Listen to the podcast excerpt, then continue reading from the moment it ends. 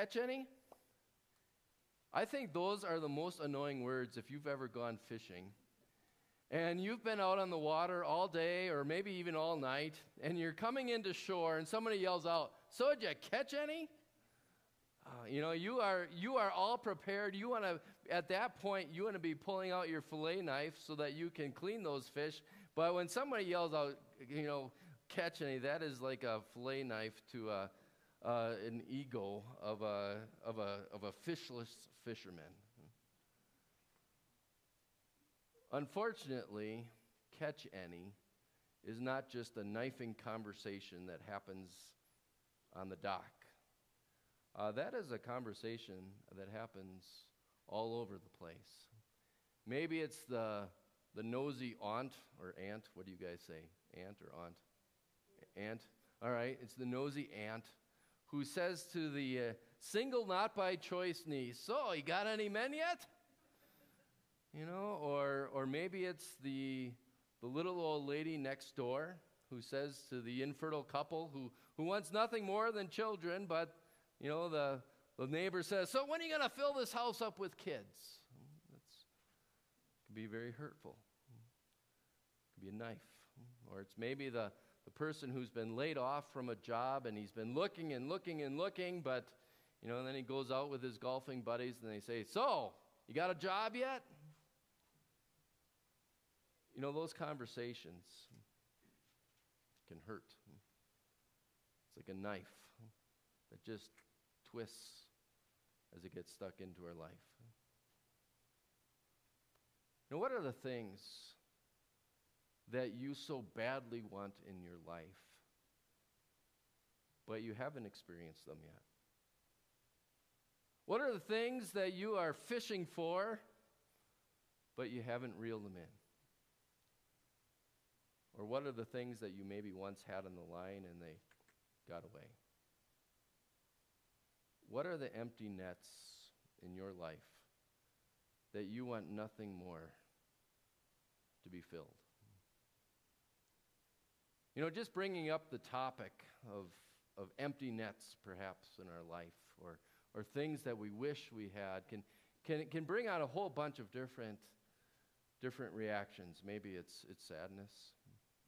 Maybe it's hurt. Maybe it's anger. Maybe it's a, a feeling of being unfulfilled. Uh, maybe it's, it's disappointment. And, and when you hear that word, catch any, or a similar conversation, it just, it just adds to it. Makes you wonder what the disciples felt as they had been fishing all night and they're coming in, and all of a sudden, a stranger, at least a stranger to them at first, shouts to them from the shore Friends, haven't you any fish? Catch any? We know that stranger ends up being Jesus. And, and that's, that's what makes it completely different.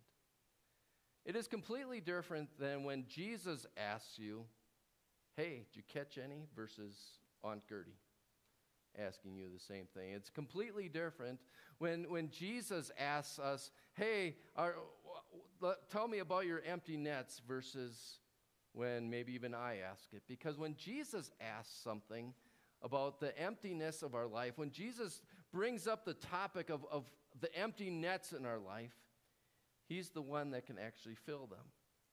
When Jesus brings up the problems of our life, He is the one who also can bring the solutions. And that's what we see him doing in our lesson that we're going to look at a little bit closely today. We, we see him solving the problems, filling the nets of his disciples, of his followers. In these words from John chapter 21, oh, we're just going to read through these words here from John 21 at this time. So it says, Afterward, uh, Jesus appeared again to his disciples by the Sea of Galilee. It happened this way Simon Peter, Thomas, also called, known as Didymus, Nathanael from Cana in Galilee, the sons of Zebedee, and two other disciples were together. I'm going out to fish, Simon Peter told them. And they said, We'll go with you. And so they went out and got into the boat, but that night they caught nothing. Early in the morning, Jesus stood on the shore, but the disciples did not realize that it was Jesus. He called out to them, Friends, haven't you any fish? No, they answered. He said, Well, throw your net on the right side of the boat and you will find some. And when they did, they were unable to haul the net in because of the large number of fish. Then the disciples, whom Jesus loved, then the disciple whom Jesus loved said to Peter, It is the Lord. And as soon as Simon Peter heard him say, It is the Lord, he wrapped his outer garment around him, for he had taken it off, and he jumped into the water. And the other disciples followed in the boat, towing the net full of fish, for they were not far from shore, about a hundred yards.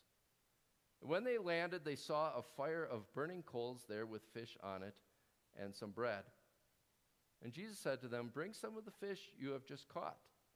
So Simon Peter climbed back into the boat and dragged the net ashore. It was full of large fish, 153. But even with so many, the net was not torn. And Jesus said to them, Come and have breakfast. None of the disciples dared ask him, Who are you? They knew it was the Lord. And Jesus came, took the bread, and gave it to them, and did the same with the fish. This was now the third time Jesus appeared to his disciples after he was raised from the dead. Wouldn't that be nice if that's how easily Jesus filled our nets? If that's how easily Jesus solved our problems, you know, you look at these words again, it's, oh yeah, just, just throw your net over there. and then 153 fish come in uh, just like that. I mean, you think of the things that maybe you were thinking about earlier. Catch any? You know, wouldn't it be nice? So if you're looking for a spouse, wouldn't it be nice if, if Jesus just told you today, you know what, you guys should just just get a ticket for the Reno Aces game, sit in section 103, and you will meet your future spouse today. I mean, wouldn't that be wonderful if that's how, how he worked?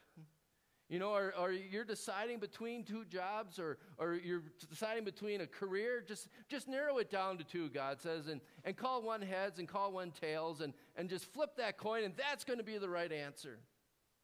I, I, I think more often than not, more often than we care to admit, we ask God or we look for signs from God, right? God, if you only made it so easy. I remember, you know, three years, three and a half years ago now, when I had the opportunity to, should I move to Reno or should I stay in Wisconsin where I was?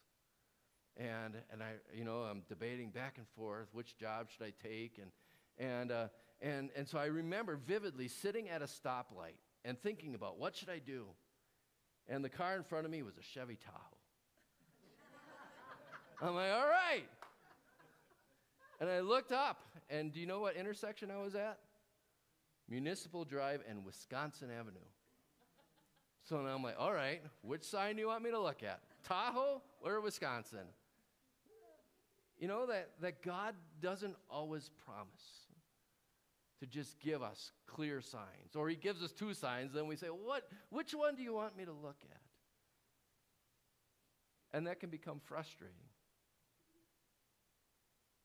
But instead of being frustrated by that, uh, you know, maybe the, the point is is to understand what what does God what does God promise?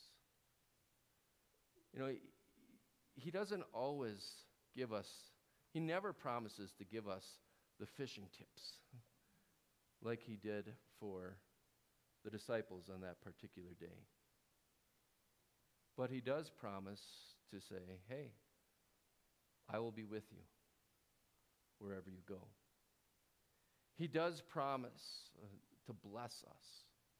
He does promise to give you hope. He does promise uh, to give you a future. He does promise uh, to provide for you, whether it's clothing or food or, or the like.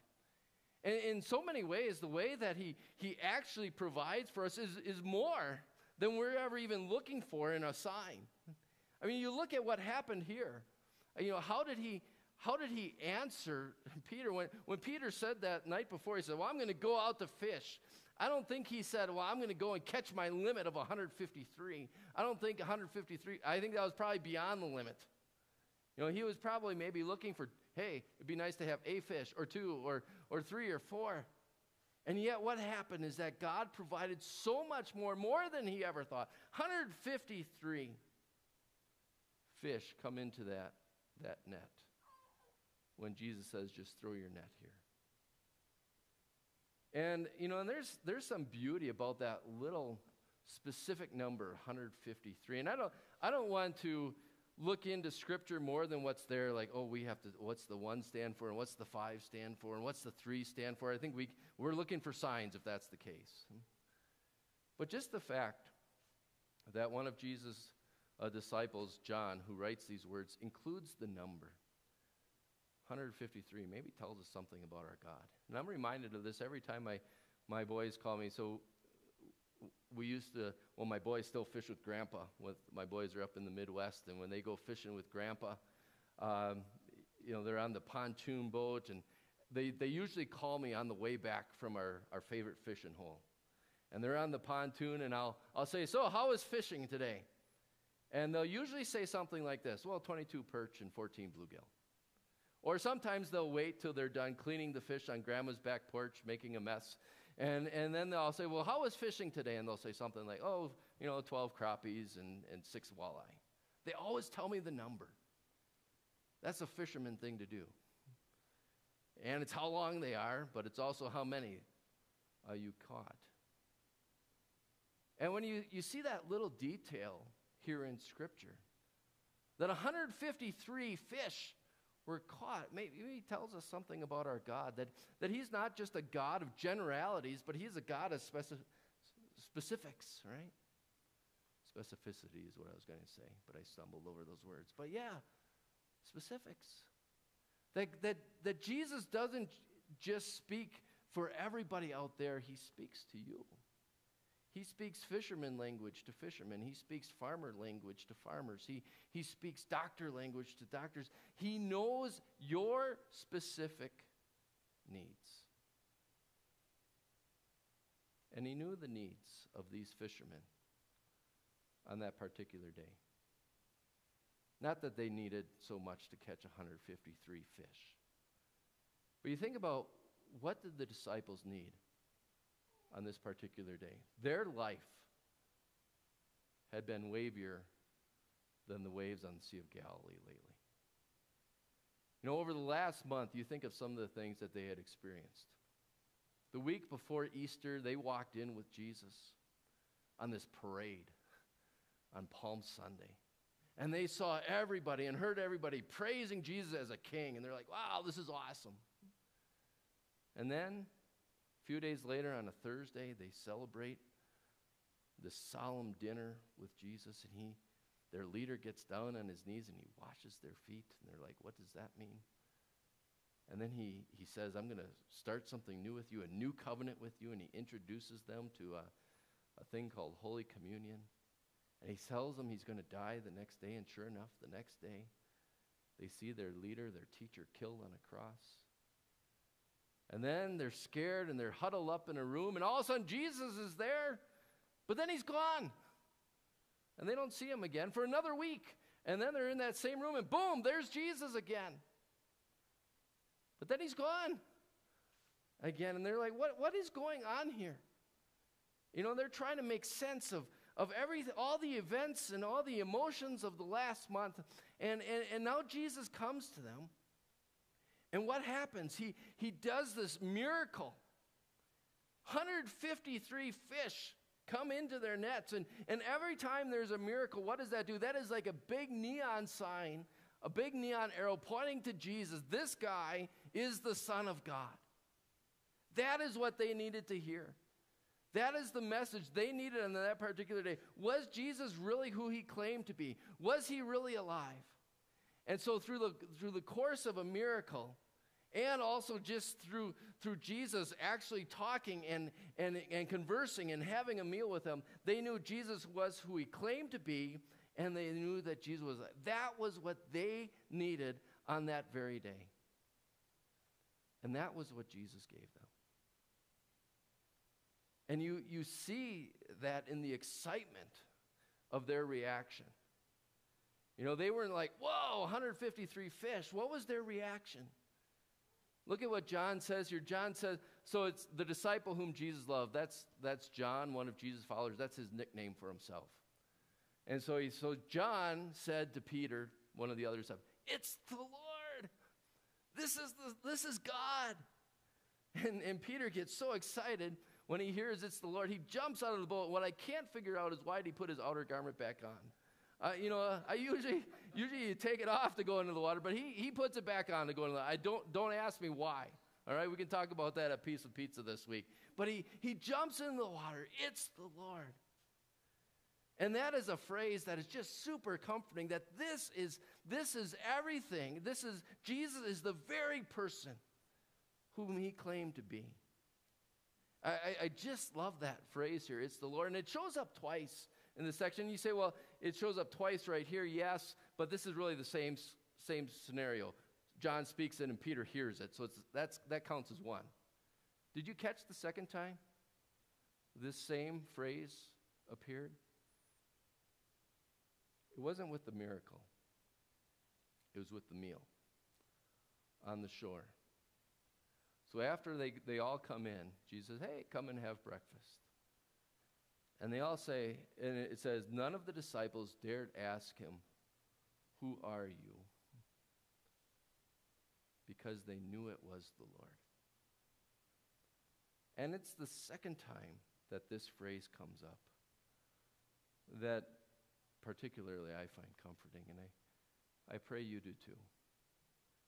Because you think of how, how did the, the whole scenario start? You know, how did the whole day start? It's, is Jesus there shouting from the, from the shoreline, Friends, haven't you any fish? He's talking about what's missing in their life. And yes, he's going to bring 153 blessings into their net in a little bit. But even before he does those blessings, what does he have on shore? He already has. That's all right. That's awesome. You're right. He had fish. He already had the blessings that he was going he, he was going to give them some blessings, new blessings, but he, was, he already had blessings for them. He already had things in store for them. And I, you know, you think about our life, so much of our, our tension is on the empty nets of our life. Or what are the 153 blessings that God is going to swim right into our nets? But don't forget about the blessings that He already has, is cooking up for you, or that He already has cooked up for you. He's already got the grill there. And, and you think of the, the blessings that God has has already given to you. You know, you, you, you hear here in this lesson Jesus saying, Come. Come and have breakfast. What has he told you? What are the blessings that you already have? Come. Come, all you who are, are weary and burdened, and I'll give you rest. Come. Come, all you who are thirsty, and, and, I'm, and I'm the living water for you. Come. Come to my table. Come to the, the you know, what we call communion. Come and, and receive my body and blood for the forgiveness of your sins. Come. Next week, we're going to look at, at Psalm 23 as part of our service, or, you know, where, where Jesus is the shepherd, and he says, Come. Come. I've got a table prepared for you in the presence of your enemies. You've got all this danger going around you, but you don't have to worry because I'll, I'll take care of you. Come.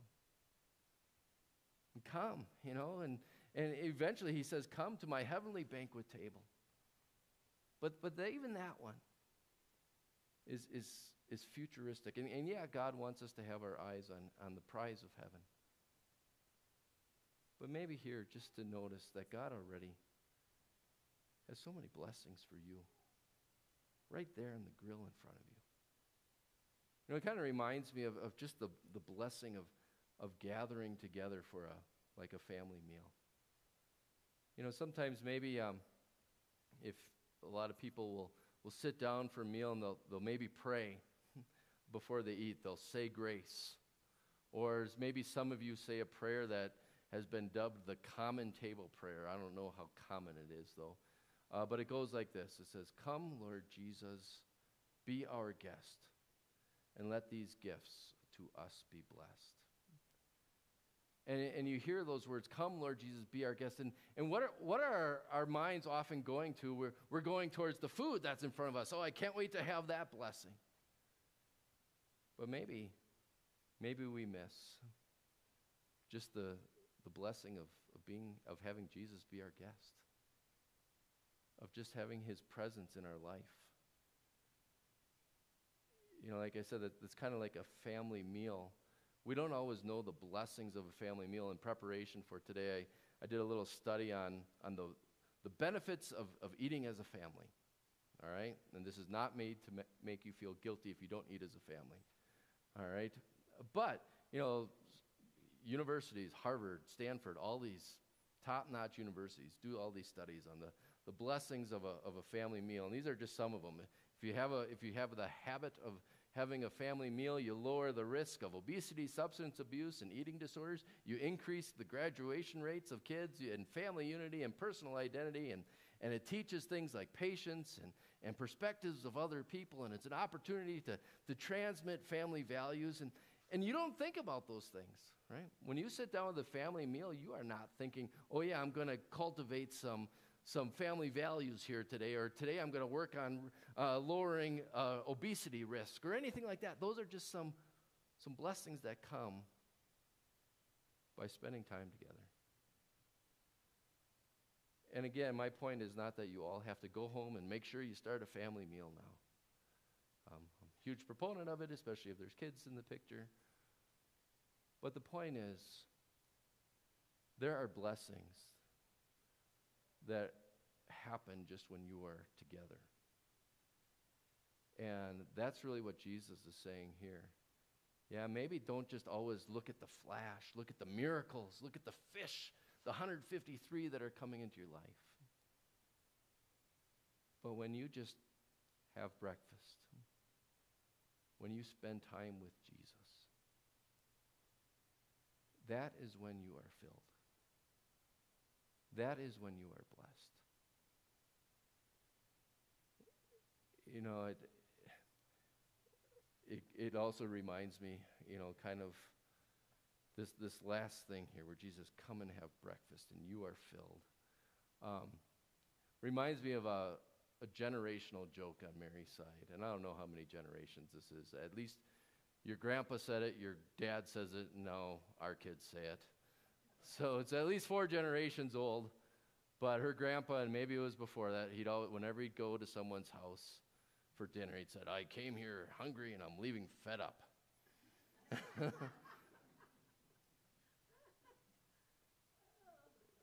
But you think of that.